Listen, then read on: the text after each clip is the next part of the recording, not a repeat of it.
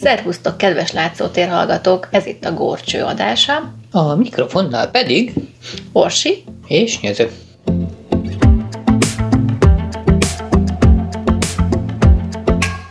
Hát eljutottunk az ötödik fejezethez, amelynek elég rémisztő címet adtak, a halál Ja. neve.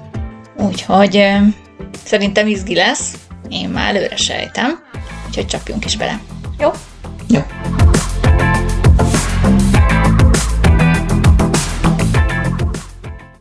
A halál neve. Az állatok felbátorodva jöttek elő rejtek helyeikről. Rókák és medvék kószáltak az utakon, a toportján férgek a városok szélére és bemerezkedtek vala. Feldulták a düledező házakat, vermeket és ólakat fosztottak ki. Hamar megértették, már csak egymástól kell tartaniok, hisz sok napi járóföldre sem találhattak eleven emberre. A városokban némán meredeztek a falak és a tetők, míg nem romlásnak indult vala mindaz, amit ember épített vala annak előtte. Stefano Szeremen, a Fekete Halál krónikája, Anno Domini 1342.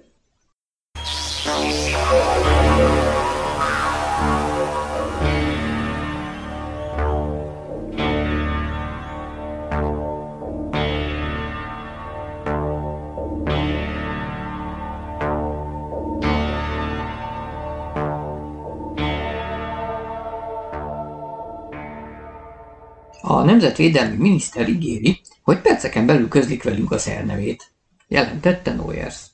Rögtön kapcsolják az ITER bizottságot is. Jó, ha a szakértők mindjárt véleményt mondanak róla. Rader lerázta magáról a fáradtságot. Érezte, új erő költözik belé, ugyanakkor szeretett volna valamit inni. Kiszáradt a szája. A tegnap este emlékeiben elérhetetlen messzességbe szürkült, akár tengeri kiránduláson a ködös part. Hajó vitte most előre, ez a hajó pedig az ügy volt. A járvány, a szolgálat. Talán sikerül elkapni a sárkány mind a hét torkát, kiszorítani belőle a szuszt, mielőtt megmarná a várost. Ám a vérszomjas fen- fenevad egyik nyakát még csak most keresik. És hol van az a gáncstalan lovag, aki felvelmelné kardját? Adjon egy hideg szörpöt, kedvesem, fordult a szőke lányhoz, aki, a pap- aki papírokat hozott Brolnak.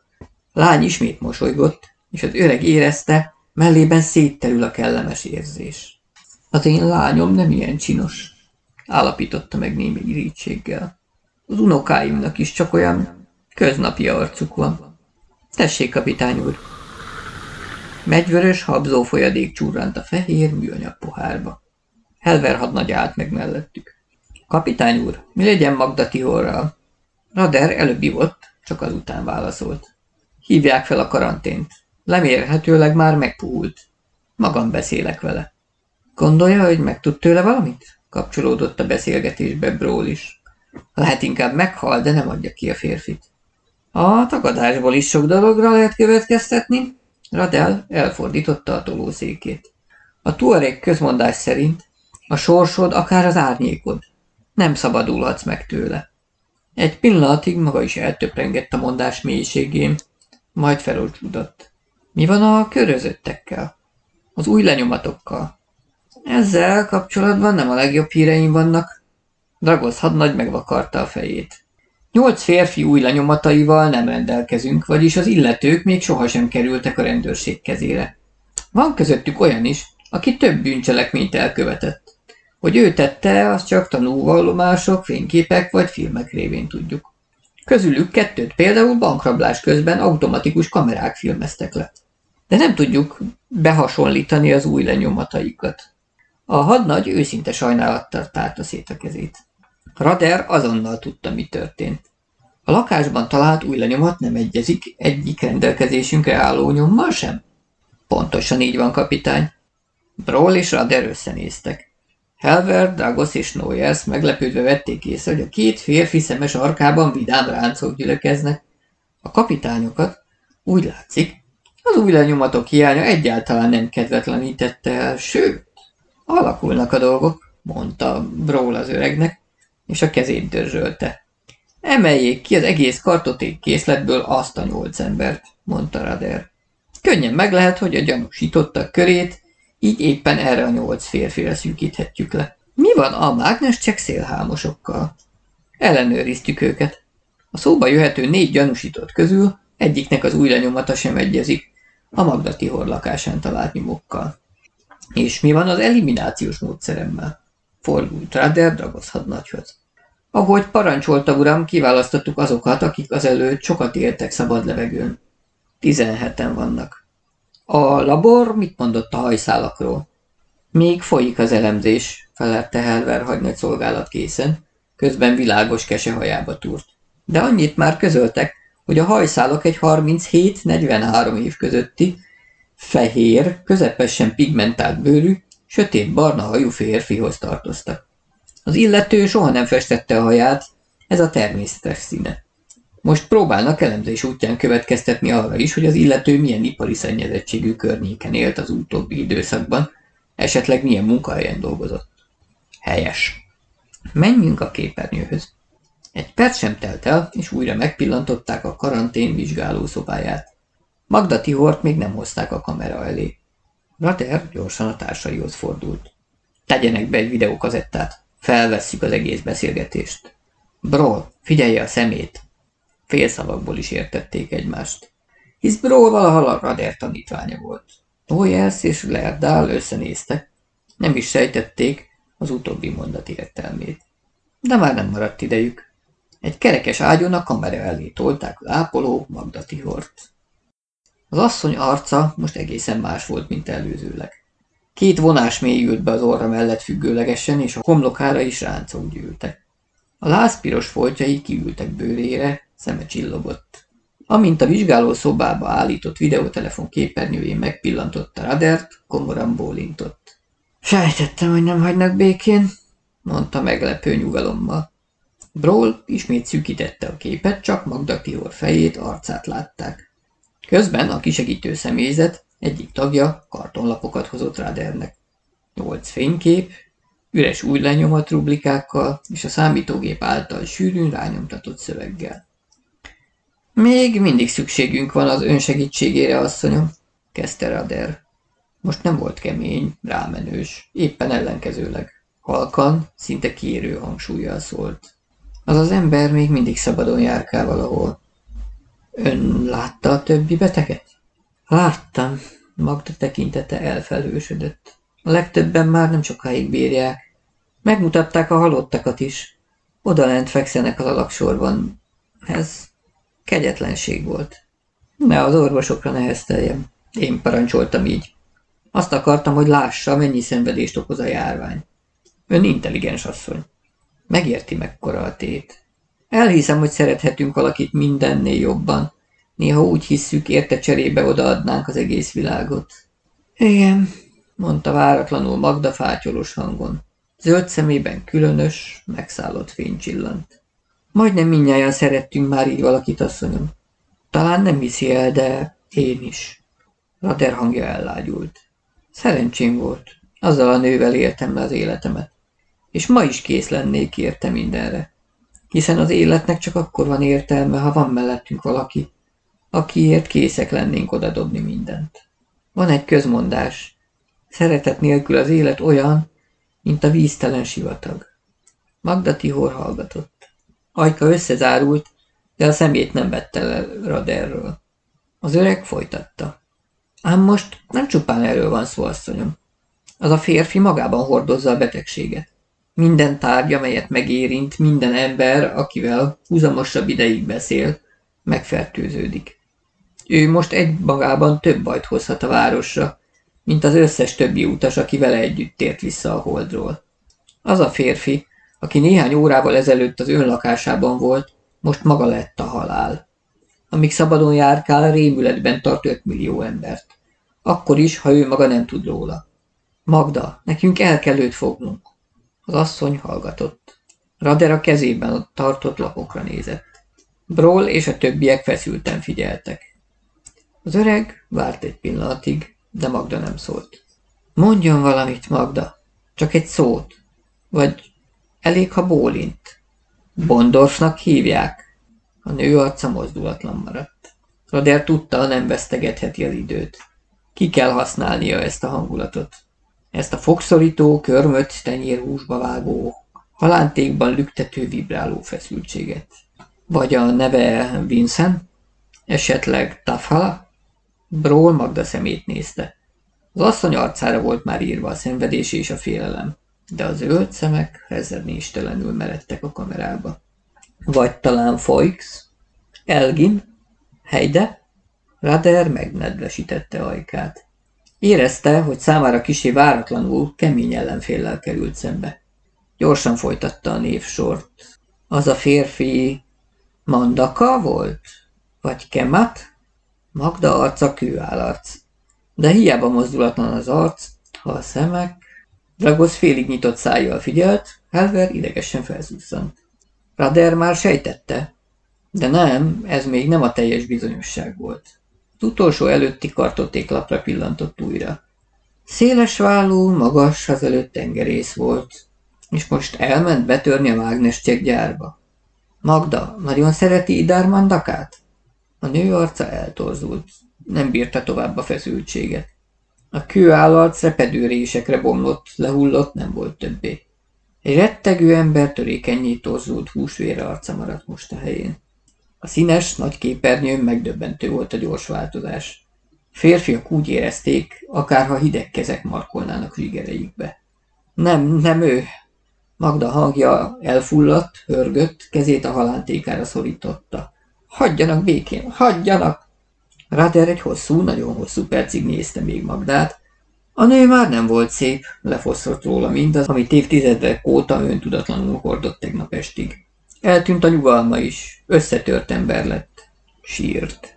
A képernyő hidegen, közömbösen közvetítette a látványt. Bról érezte ezt a szörnyű ellentétet. A legérzéketlenebb kábelek és fémalkatrészek hozták eléjük a legigazabb emberi érzelem, a szenvedés megrendítő látvány. Aztán egy kapcsolás. A kép összefutott, az ernyő közepén megvillant egy fénypont, és vége.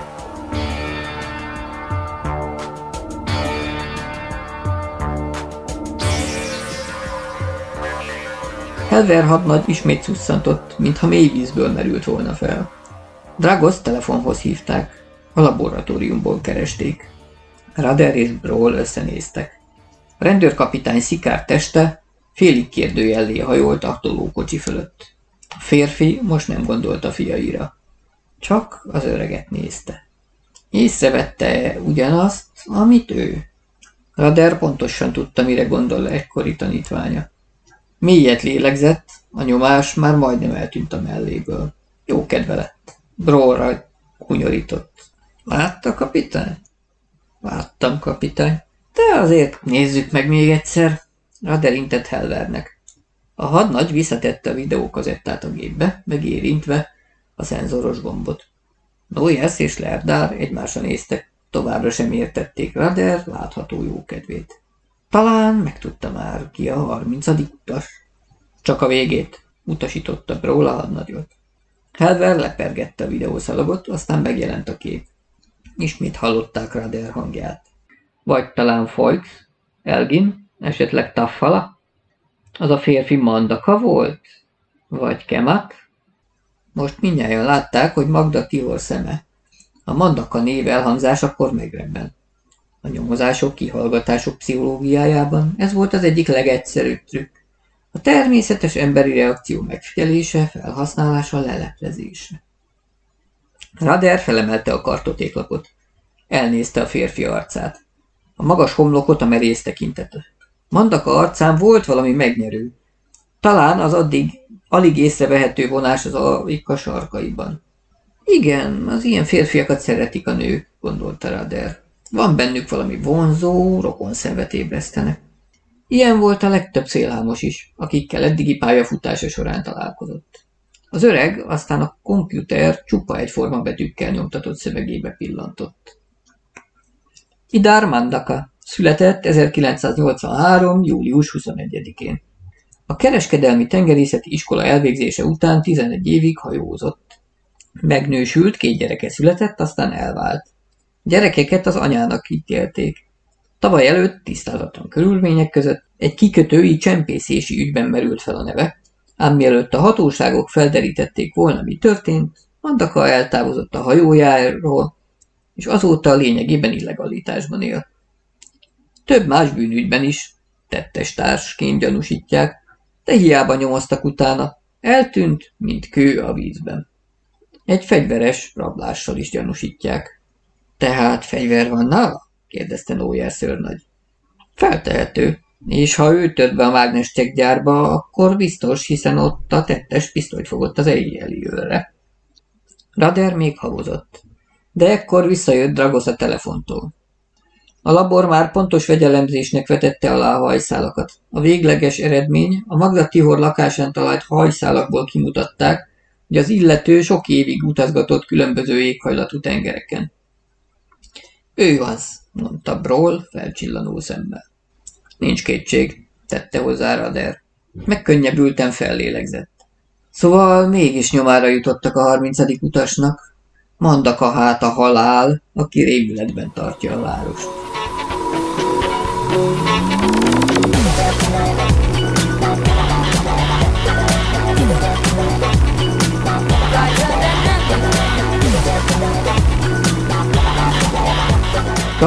azonnal osztogatni kezdte utasításait.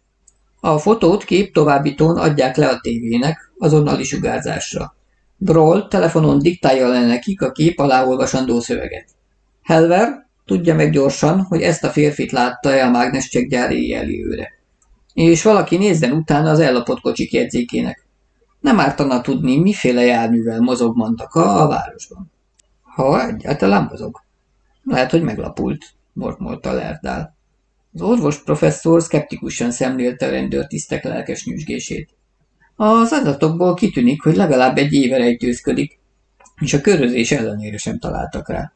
Akkor pont ma éjjel találnák meg. Rader úgy tett, mintha nem hallotta volna a közbeszólást. Végül is Lerdál csak tudós. Rendőri munkáról fogalma sincs, nem is lehet. Folytatta át a parancsait. Ellenőrizzék a szállodákat. Videótelefonon hívják fel az összes recepciót, vetítsék a fényképét. Jelezzék, hogy a keresett egyén esetleg jól átszerve néven van bejelentve, hisz tudjuk már, hogy ilyen névre szóló lopott iratokkal rendelkezik. Fotót különben azonnal nyomtassák ki 500 példányban, kapjon belőle minden őrjárat karantén. Apropó, nézzenek utána, nem vitték-e be közben mondokát valamelyik karanténba. Bárhogy lenne, mondta Dragos, és a rádiótelefonokra vetette magát. A szőke titkárnő egy pillanatra felemelte a fejét, az asztal fölött Dragoszra mosolygott. Rader látta a csöpnyi jelenetet, megkeseredett a szája íze, de csak rövid időre. A lánynak tetszik a sepphelyes harcú, de rokon szembes nyomozó tiszt. Hát persze, így van jó.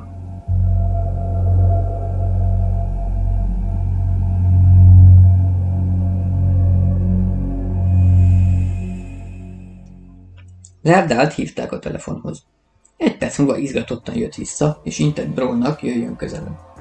A nemzetvédelem és az egészségügy megadták a szer nevét és összetételét. Úgy hívják Axero. Ez egy összetett gyógyszer, folyadék ampullákban tárolják. Tartalmaz szulfonomidokat és D-vitaminon kívül más, vízben oldódó vitaminokat, és persze több más hatásos szert. Hát hatástalant, azt meg minek rakjanak bele, ugye? Főként mesterségesen előállított interferont, ami köztudottan a vírusok növekedését és szaporodását teszi lehetetlenné úgy, hogy akadályozza a vírus felépítéshez szükséges oxidatív folyamatokat. Igaz ugyan, hogy például agyvelőgyulladás esetén a szervezet is termel interferonokat a kor leküzdése érdekében, ám ennek teljesítő képessége jelen esetben elmarad a szükséges szinttől. Ne menjen bele a részletekbe, nincs időnk szakította félbe Broll türelmetlenül.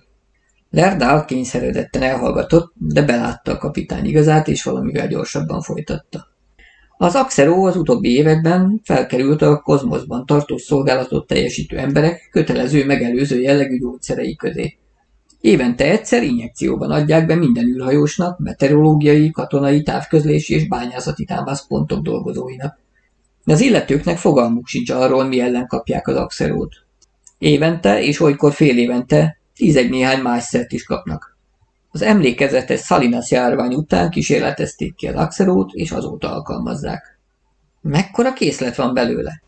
Dörrent Rader a professzorra. Lerdál zavartan gyűrögette jegyzeteit. Kapitány úr... No, ki vele? Gyorsan, doktor! Előbb két dolgot kell önökkel közölnöm. Kezdte Lerdál. Először is. Az exeró nem gyógyítja a kort. Nem is ezzel a célzattal sikerült kitenyészteni és megvizsgálni. Ez valószínűleg a földön kívüli élet képviselője, vagyis számunkra majdnem teljesen ismeretlen lény. Ezért a tudósok olyan kvázi ellenszert kísérleteztek ki, az emberi szervezet fertőzés elleni védekező képességét növeli. Legalábbis meghosszabbítja azt a kritikus 20-25 vagy 30 óráig, mire a morbus cosmicus kórokozói, ezek a félig baktériumok, félig vírusok elpusztulnak. Ezt értem, türelmetlenkedett Rader. Ról nyugtalanul vonta össze a szemöldökét. Sejtette már, hová akar a tudós kiukadni. Tehát azok számára, akik már elkapták a kort, nem nyújt védelmet az Axero, vágta rá Lerdál. Egyszerűen kár lenne beadni nekik. Ellenben a még egészségeseket megmenthetjük vele. Persze, csak bizonyos mennyiségi korlátok között. Erre várok percek óta, csapott Rader széke karfájára. Nyögje már ki, doktor, hány adag áll rendelkezésre. Lerdál széttárt a karjait. A városban egyetlen egy sem. A csönd nagyon súlyos lett. Ezt komolyan mondja? Brolnak elszorult a torka, érezte, hogy hideg hullám szalad át a hátán. A fővárosban a Nemzetvédelmi Minisztérium egy titkos aktárában őrzik ezt a szert is, hisz oly ritkán van rá szükség. Mennyi van belőle? csattant újra Raderkő kemény hangja. 1650 ampulla. Noyer szőrnagy az asztalhoz támaszkodott. A homlokán, a vöröses hajszálak tövében apró verejtékcseppek csillantak. Élesen jelzett az egyik videótelefon, a másik titkárnő fogadta a hívást. Nem túlságosan erőltették meg magukat a tudósok, morogta Rader. Itt öt millió embert fenyeget a kór, Lerdál kisé megnyugodott már. Ilyesmit senki nem láthatott előre. Ki hitte volna, hogy a körülmények szerencsétlen összejátszása folytán a kozmikus kór közvetlenül a Földet támadja meg. Itt elég szerint 8-10 óra leforgása alatt készíthetnek még körülbelül 40 ezer ampullát. De persze az is édes kevés lesz. Radel Brorra nézett. Hívja fel a minisztert. Magam beszélek vele.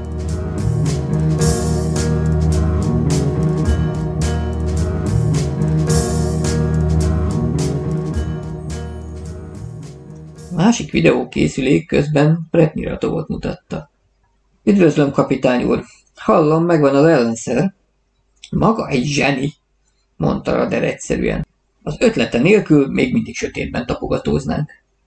Legalább ennyit segíthettem, mosolygott Niratov zavartan, és szokás szerint az üstökébe túrt. A szakálla most is előre állt, a szembe csillogott. Rader egy fészkéből kiesett fiatal madára emlékeztette, de úgy érezte, megkedvelte a fiatalembert. Pedig csak másodszor látta életében. Niratov közben folytatta. Itt a karanténban úgysem vették sok hasznomat. Most viszont Noyer szőr nagy úrnak mondanék valamit. Maga sohasem fogy ki az ötletekből? kérdezte az őrnagy, és a kamera elé lépett. Ez most nem ötlet őrnagy, inkább figyelmeztetés. Amint hozzáférnek majd ahhoz az űrhajóhoz, amelyik a Neptunus környékéről visszajött, és most a Holdi kupola város mellett dokkol, alaposan vizsgálják át. Nem kétséges, hogy az a hajó hurcolta be az űrből a fertőzést. Igen ám, Miratovid figyelmeztetően felemelte az ujját. Szakállas arca mellett ez az intően emelt kéz réges-régi szentképek központi alakját idézte Rader emlékezetébe. De mivel a morbus kozmikus vagy Salinas betegség kórokozói csak maximum 30 óráig életképesek, tehát ennyi idővel a hajó kikötése előtt kerülhettek az űrhajóba, az emberek szervezetébe. Nyilvánvaló, hogy már régebben jutottak a hajó külső burkolatára. Ebből több következtetést lehet levonni. Először is a kórokozók valószínűleg betokosodott állapotban, rendkívül szélsőséges hőmérsékleti sugárzási és gravitációs viszonyokat is kibírnak. Talán évmilliókon keresztül is. Másodszor. Vizsgálják át az űrhajó úti okmányait, főleg a meteor becsapódásokról készített automata feljegyzéseket. Hisz a kórokozók, ha a külső bur burkolatra kerültek, a mikrometeorok formájában érkeztek. Így esetleg megállapítható, hol vannak a naprendszerben azok az övezetek, ahol különösen gyakori a fertőzött mikro- és nagy előfordulása. Szóval űrhajózási és közegészségügyi biztonsági okokból sem ártana tudnunk, az űr melyik részén kószálnak ezek a fertőzött veszélyes meteorok.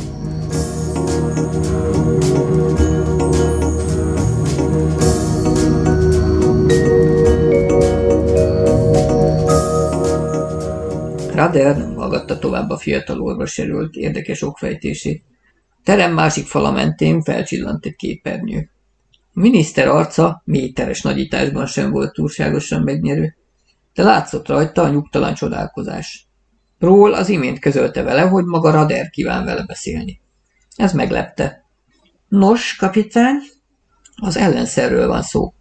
Megtudtam, hogy önöknél a fővárosban őrizgetik az egész szerény készletet. 1650 egységet. Ide kellene hozni.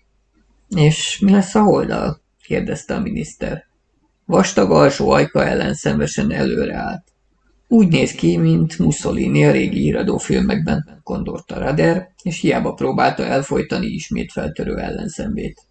Gondoltam arra is, ott talán nagyobb szükség van rá, mint itt.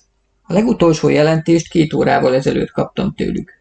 Akkor körülbelül 500 betegük volt, és vagy 100 halottjuk. Azóta alig, ha nem elérték a 700 beteget és a 120-130 halottat. 500 adag ellenszert elküldök a holdra, amint megérkezik. Helikopter hozza, a repülőtéren dobja le. A gyógyszert két csomagba tegyék, a kisebbikben legyen 500 ampula, ezt egy azonnal startoló rakétarepülőgép viszi a holdra. És a többit hogyan osztja el? Kik kapnak belőle a városban, és kik nem?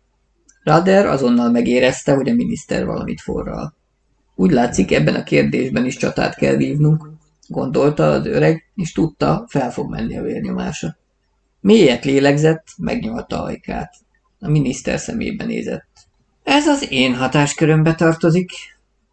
Ebben nem vagyok olyan biztos. Itt más szempontokat is figyelembe kell venni. A kormány érdekei... Ön pontosan tudja, mi a véleményem a kormány érdekeiről? Rader kis szünetet tartott. Meg tudná folytani egy pohár vízben, villant agyába és folytatta. A politikai szempontok most érvényüket vesztették. Rader, a politikai szempontok sohasem vesztik érvényüket. Ha a városparlamenti képviselői, a közigazgatási vezetők nem kapnak védőoltást, akkor belehalnak a korba, és úgy igazán senki nem fogja a könnyét hullatni miattuk, vágta rá Rader. Nekem mindenek felett a biztonsági szempontokra kell ügyelnem. A város biztonsága pedig megköveteli, hogy a fertőzöttek ellátását biztosító egészségügyi személyzet maradjon cselekvőképes. Tehát az orvosok és a karanténok személyzete kap elsősorban védőoltást. És ezzel el is pazarolja az egész készletet. Én nem ezt a szót használnám, miniszter úr. A szavá, a szavak, akár a késpengék csattantak össze. A tekintetek törként fúródtak egymásba. A miniszter arca már vörös volt a vértonulásos indulattól. Rader, veszélyes játszmába kezdett, tudja?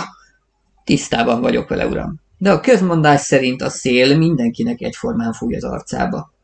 Ne fenyegessen, elfelejti, hogy bármikor leválthatom a posztjáról. Erre hadd feleljek egy másik túrek közmondással. Az okos sejk csak a hatalmában levő alatt való ellen hoz ítéletet. Szóval ön nem tartja magát a beosztottunknak, Rader? Ez azt is jelenti, hogy adott esetben ellenszegülne? A miniszter szeme összeszűkült. Rader nem akarta tovább feszíteni a húrt, no és rohant a drága idő. Most ennél sokkal fontosabb dologról van szó. Némán meredtek egymásra. Tulajdonképpen egyiküknek sem volt kedve már is abba hagyni a szócsatát. De érezték a helyzet fonákságát, és tudták, beosztottjaik is hallják a beszélgetést. A miniszter hátradőlt székén, és nagyot fújt. Készüljenek! Indítom a helikoptert. A képernyő elsötétült. Rader is kifújta a tüdejéből a levegőt, és ezzel együtt indulata is elmúlt. Felnézett, prólált mellette, nem tudni mióta. Vajon hallotta? töprengett az öreg, mert a kapitány arcáról nem lehetett leolvasni semmit. Herbert Broll, mióta főnök lett, igen jól elsajátította azt a képességet, melynek révén környezete előtt eltitkolhatta érzelmeit. Lehet, hogy én is ilyen voltam? Vágott rá derve a kérdés. De erre már nem kaphatott választ, soha, senkitől. Intézkedem az ampullák fogadását illetően, mondta ekkor a kapitány, és elsietett. Rader lert átkereste tekintetével. A professzor a falnál állt, és az egyik jókora kávéskannából még párolgó italt töltött magának. Felnézett. Ön is kér, kapitány? Nem, köszönöm. Tárgyaljuk meg az axeró készlet módját. Ennek felügyeletével ön bízom meg, doktor. Helver, maga közben hívja fel a holdat. Beszélni akarok velük.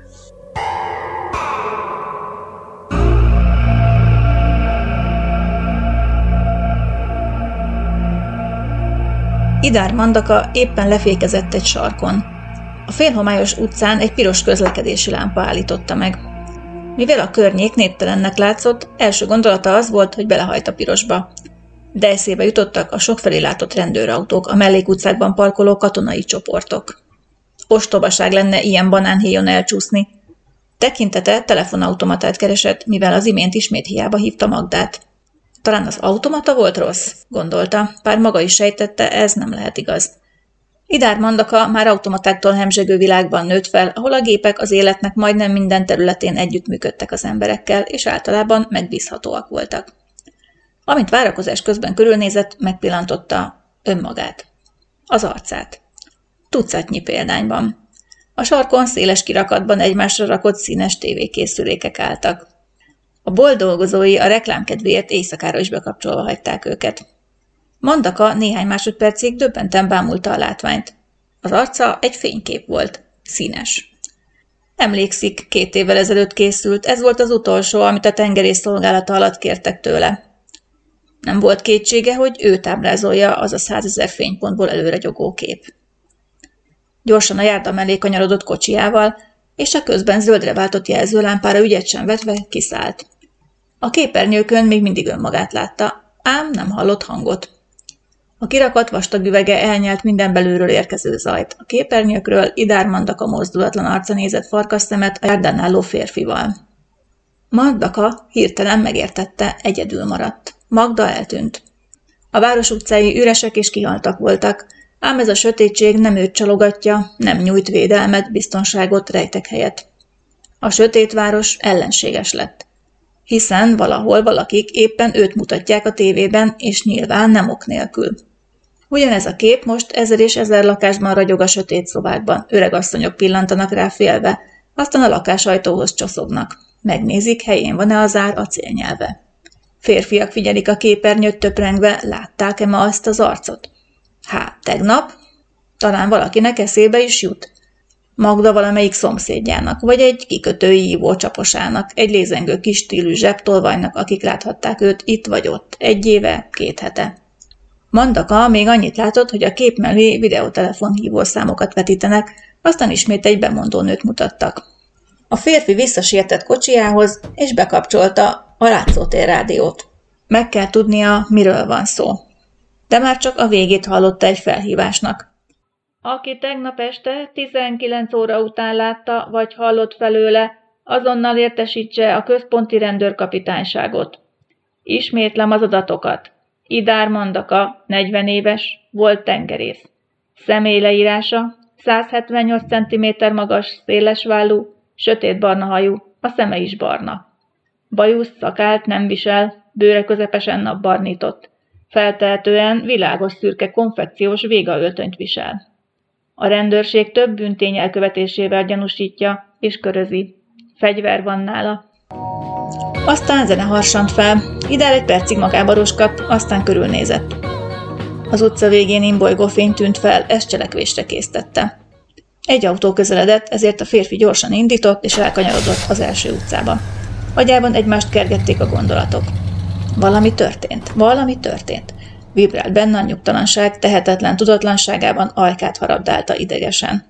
Már amikor nem tudott Magda lakása közelébe jutni, született benne a lelke mélyén egy rejtélyes félelem. Valami történt, amiről ő még nem tud. A városban állítólag járványveszély van, de a rendőrség miért vetette magát éppen az ő nyomára? Talán az éjjeli őr felismerte. Igen, nyugtatta önmagát. Megmutatták neki a körözöttek fényképeit, és a fickó kiszúrta. Úgy látszik, a félhomályos gyárudvaron is elég sokat látott a támadó arcából. Lehet a rendőrség azért siet, mert sejtik, hogy a zsákmányolt mágnescsek kártyákkal a bankok kompjútereit becsaphatja. Hát, ezzel már elkéstek. A férfi lassan hajtott egy mellékutcán, és lázasan töprengett, mit évő legyen új helyzetében.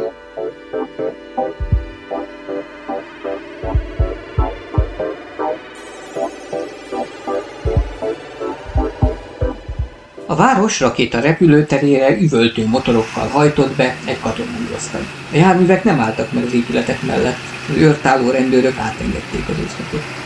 Az élen haladó jeep négy katonai űrpilótát hozott az egyik támaszpontról. Ezek haladéktalanul felöltötték szkafanderüket és elfoglalták helyüket az egyik közelben álló gépen. A hatalmas üzemanyagtartályok felköltése már folyamatban volt. A nagy ciszterna autók egymást váltották a szivattyúk mellett. Katonai autók négyszög, négyszögbe álltak, reflektoraikat a négyzet belsejébe irányították. URH antennák billegtek. Az égbolt még mindig fekete volt, gyenge nyugati szél kerekedett, csillagot, csillagok hűvösen ragyogtak. Recsegő rádiókon feszült férfi hangok szálltak a véterben pattogva. A katonák a kocsik mellett várakoztak. A férfiak idegesen, fáradtan markolázták fegyverüket. Az autók kapaszkodó vasait, a kilincseket. A szél belekapott a főépület homlokzatán lopogó zászlóba. A hatalmas mező szélén egyenletesen forogtak a radarok. Valahol madarak húztak el magasan. A csendben tisztán hallatszottak kiáltásai. Majd éjszakról egy csillogó vörös lámpa tűnt fel. A rotorok zaja is hamarosan a várakozók fülébe hatolt. A rádiókészülékek újra megszólaltak. A tisztek parancsszavakat kiabáltak. Az autóktól körülvett négyszöget hirtelen reflektorok világították meg. A szél apró porfelhőket ragadott fel a betonról, a tejfehér lángban megpörgette, leejtette megint. Aztán a fővárosból érkező helikopter már is a négyszög fölé lendült. Szinte helyben lebegett néhány másodpercig, majd lassan leereszkedett. A kerekei nem érintették a fertőzött város talaját, a repülőtér betonmezejét. A személyzet két műanyaghab lapokba burkolt labdát dobott ki, és a fémszitakötő azonnal a magasba szökkent. Egy perccel később csillogó vörös lámpája eltűnt a láthatás szélén. De senki sem nézett utána. A repülőtéren lázas mozgolódást támadt. Kisebbik ládát egy jeepbe dobták az autó, síró abroncsokkal indult a rakétarepülőgép felé. Az üzemanyag töltést befejezték. A hatalmas, ormótlan függőleges test orra szinte az égbe gyulladt. A hőálló keramit kockákkal borított testről itt-ott visszaverődött a lámpák fénye. Megafon harsogta utasításra, az emberek eltávolodtak a géptől. Közben két szirénázó rendőrútól között egy jeepen elindították a város felé a másik láda ampullát is. Aztán a rakéta repülőgép fara alól vakító narancsszínű láncsugár csapódott fel, a zaj elviselhetetlenné vált. A hatalmas gép lassan felemelkedett.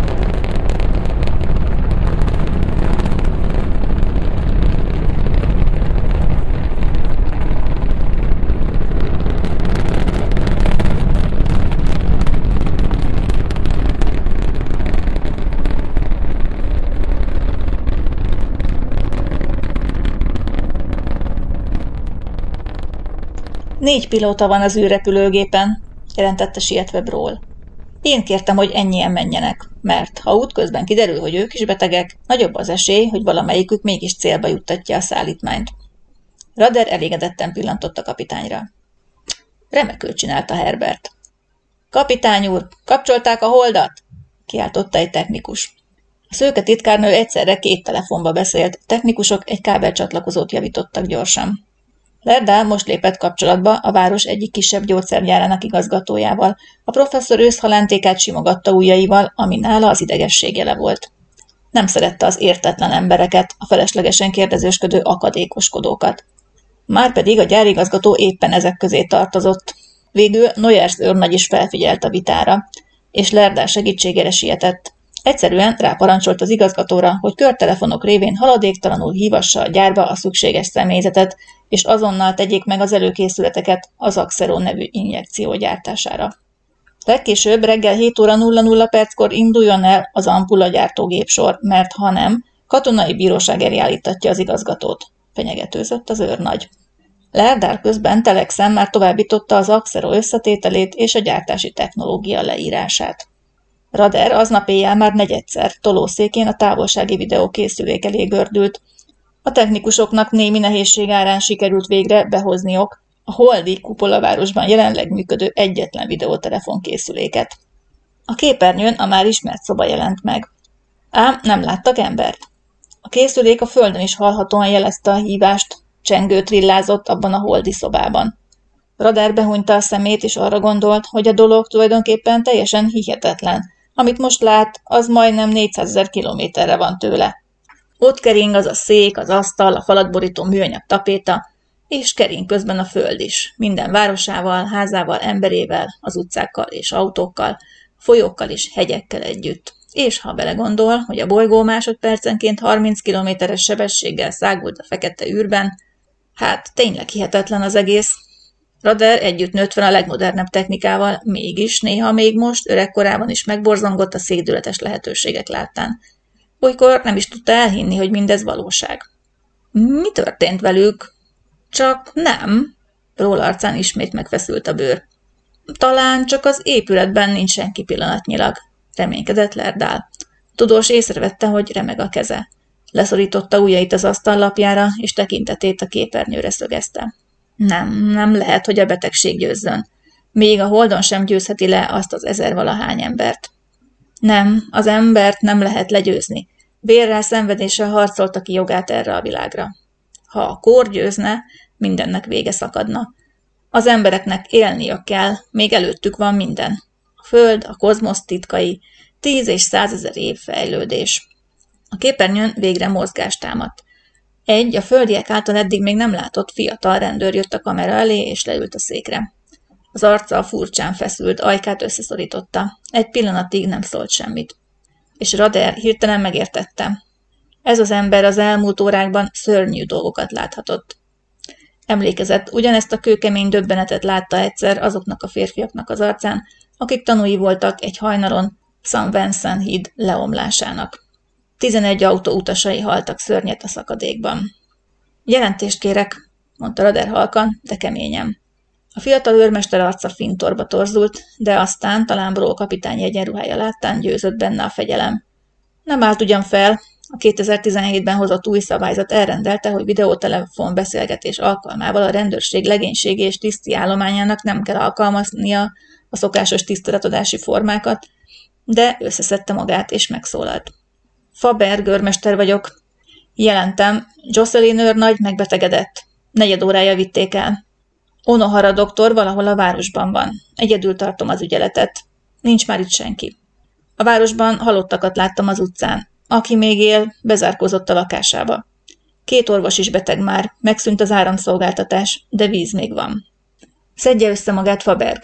Radetbróra pillantott és folytatta. A segítség útban van, érti? Egy rakétarepülőgépet indítottunk, azóta már elhagyta az atmoszférát, és körülbelül három óra múlva leszáll a Luno 1-es kupola város mellett. Intézkedjen, hogy biztosítsák a gép fogadásának műszaki feltételeit. Irányító személyzet legyen a magas frekvenciás VHF rádiónál, a szérumokat pedig egy holdautón azonnal szállítsák a kupola városba. Telexen leadjuk az orvosnak az utasítást, kiknek és milyen körülmények között adják be az injekciókat. Csak nehogy túl későn legyen, mormolta az őrmester. Rader szeretett volna még valami biztatót mondani neki, de Faberg váratlanul folytatta.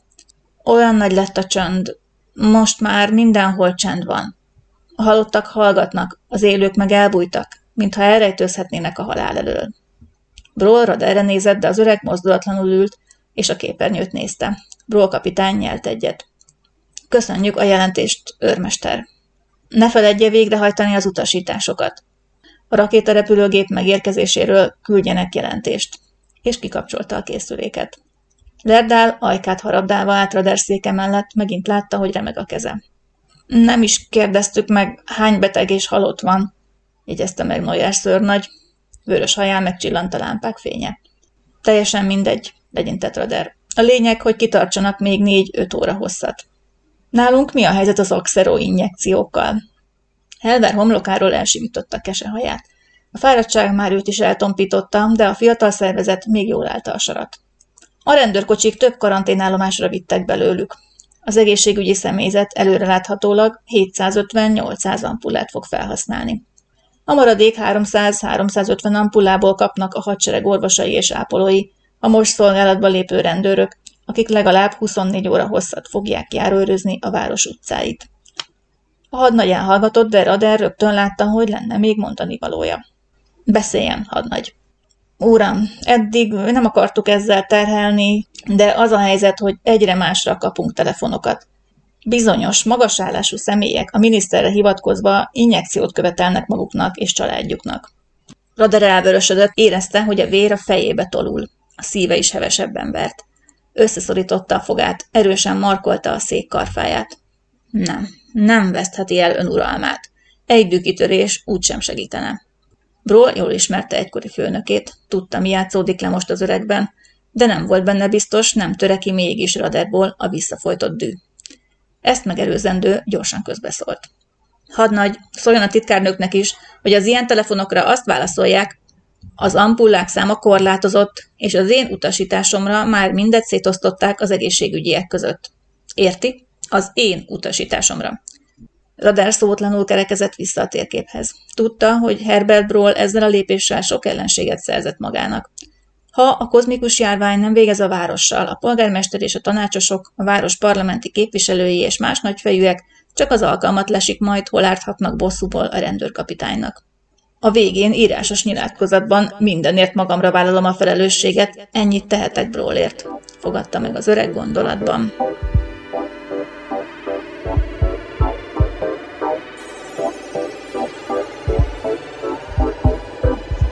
Idár Mandaka bement az automata áruházba. Kalapját mélyen a szemébe húzta. Óvatossága fölöslegesnek bizonyult, sem a polcok között, sem az előtérben nem találkozott emberekkel. Hamar megtalálta, amit keresett, az ajt pedig nem hallotta senki.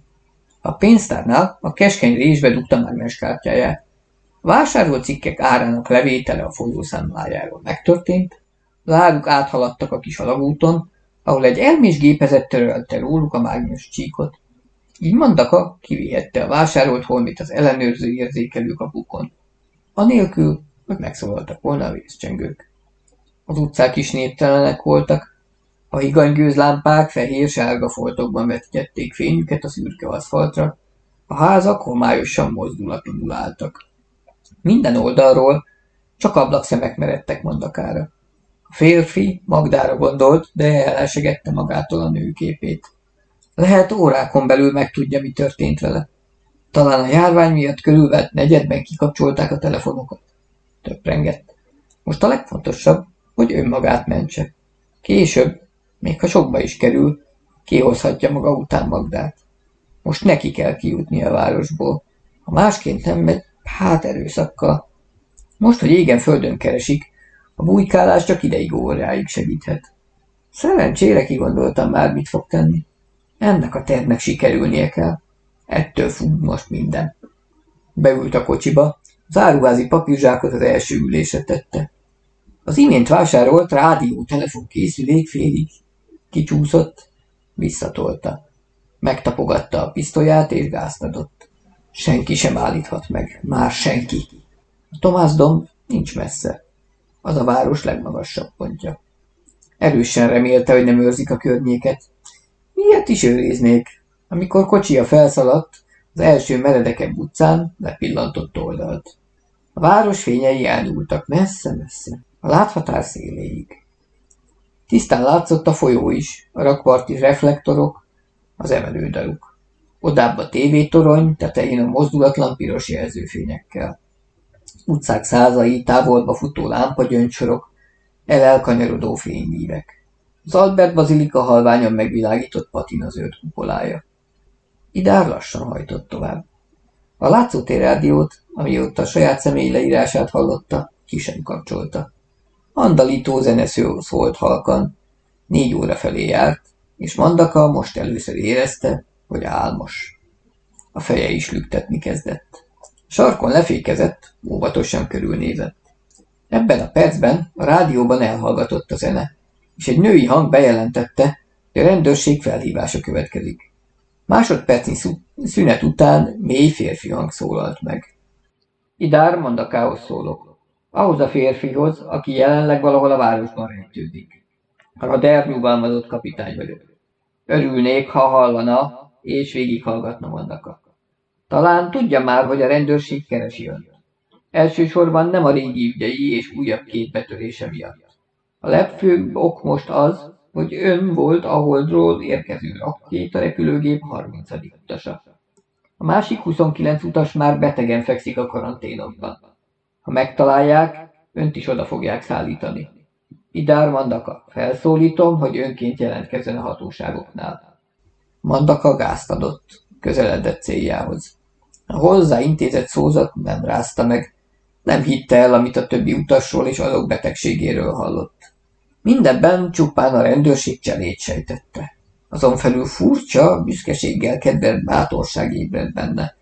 Főszereplője lett az éjszakai küzdelemnek, és megtudta, félnek tőle. Idár Mandaka még sohasem érzett ilyesmit. Mindig őt félemlítették meg, mindig ő húzta a rövidebbet, de most... Úgy tűnt neki, új és nagy erő költözött testébe. A sötét házak között rohanó autóban egyedül volt ugyan, mégsem retteget már senkitől.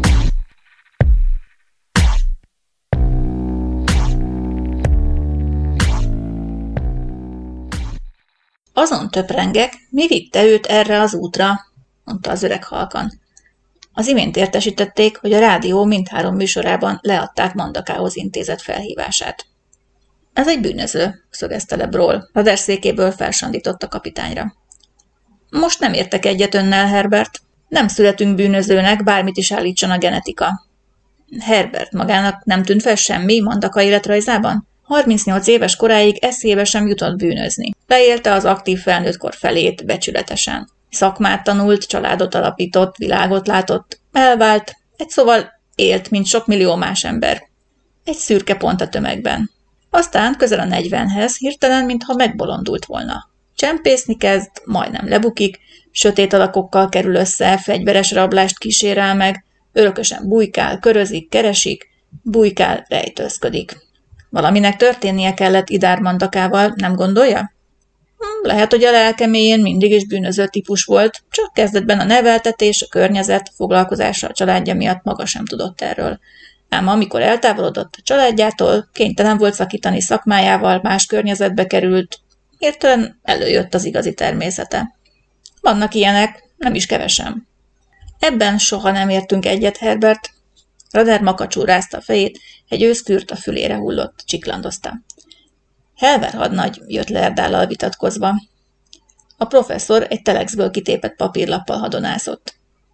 Azt hiszem, megfejtettem egy titkot, mondta. Miről van szó? kérdezte Bról. Mandakáról természetesen. Már órák óta motoszkál a fejemben, vajon betege már a fickó vagy sem. Most hallottuk, hogy még nem. Ezt honnan tudják? Kérdésre Helver válaszolt. Értesítést kaptunk a kordon egyik osztagától. Nincs még egy órája, hogy egy férfi a kvartó negyed szélén autóval megpróbálta elhagyni a várost. A katonák természetesen megakadályozták ebben, és visszairányították a városba. Időközben a tévében leadtuk Mandak a fényképét, és az őrposzt vezetője felismerte. Ez a férfi próbált elhagyni a várost. Az autó rendszámát is felírták? Természetesen. Már kiderítettük a tulajdonos nevét, Magda Tihor. Bról egy halk füttyentéssel nyugtázta a dolgot ami pedig nem volt szokása. Rodert különösebben nem lepte meg a hír, őt más érdekelte. Milyen állapotban volt Mandaka? Hiszen éppen ez a furcsa, folytatta most Lerdál. Telefonon felhívtuk azt az őrmestert a kordonból. Állítja, hogy Mandaka a lehető legnormálisabban viselkedett, a kozmikus kortünetei közül egyik sem látszott rajta. Kivételesen ellenálló képes a szervezete, azt hiszem. Udvariasan és művelten beszélt, mikor visszafordították a kocsiját, nem ellenkezett. Jól fel tudja mérni az erőviszonyokat, a reális helyzetet, azt hiszem. A kocsit is szemmel láthatóan jól vezette. Nem, a kort még biztosan nem kapta el.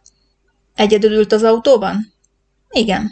Meg van fertőzve, az biztos, hiszen ő adta tovább a fertőzést Magda Tihornak. De ő maga jól tartja magát a fenébe is. Roder nyugtalanul körülpillantott, és ajkát harabdálta. A szőke titkárnő megállt mellette, és a fülébe súgta. Kapitány úr, a felesége van vonalban. Az öreg csak egy türelmetlen, légyhessegető mozdulatot tett. A titkárnő visszament asztalához, és szőke fürtjéhez emelte a kagylót. Halkan beszélt, Raderem professzorra nézett. Valamire rájött, említette az előbb doktor. Igen, szóval, rájöttünk, miért nem betegedett meg eddig ez a mandaka. A tengerészeti minisztérium elküldte az egészségügyi lapját, illetve annak fotómásolatát. Ezen feljegyzik azt is, hogy az illető tengerész melyik évben milyen védőoltásokat és egyéb gyógyszereket kapott. Nos, az oltások között szerepel a Bastin nevű is, amiről most már tudjuk, hogy tartalmazza az Axeron néhány fontos összetevőjét. Ez persze csupán véletlen, emiatt lehet most a városban néhány tucat szabadságos tengerészt, akik eddig szintén ennek a ténynek köszönhetik, hogy nem kapták el a kozmikus kort. A basztint a tengerészet trópusi betegségek ellen és általános erőnlétjavító kombinátszerként alkalmazza. Tartalmaz interferont is, méghozzá éppen abból a mesterséges változatból, amely az axeronnak is egyik alkotó része. Ez azt jelenti, hogy a fickó immunis a kórral szemben, bár ő maga, mint ezt már tudjuk, terjeszti azt? Nem, Lerdá határozottan rázta fejét. Hiszen ha az lenne, rögtön basztin injekciókat osztogatnánk az axeró helyett. Az előző életmódja plusz erős szervezete plusz a Bastin injekció révén a szervezete tovább áll ellen a kornak, mint másoké. De ez nem jelent védettséget. Szerintem még ma éjjel megbetegszik ő is. De amíg az bekövetkezik, csinálhat valami őrültséget, morogta Broll bajoslatúan, és terjeszti a kort. Ha csak egyetlen emberrel találkozik is, hol biztosan megfertőzi azt is. Thank you.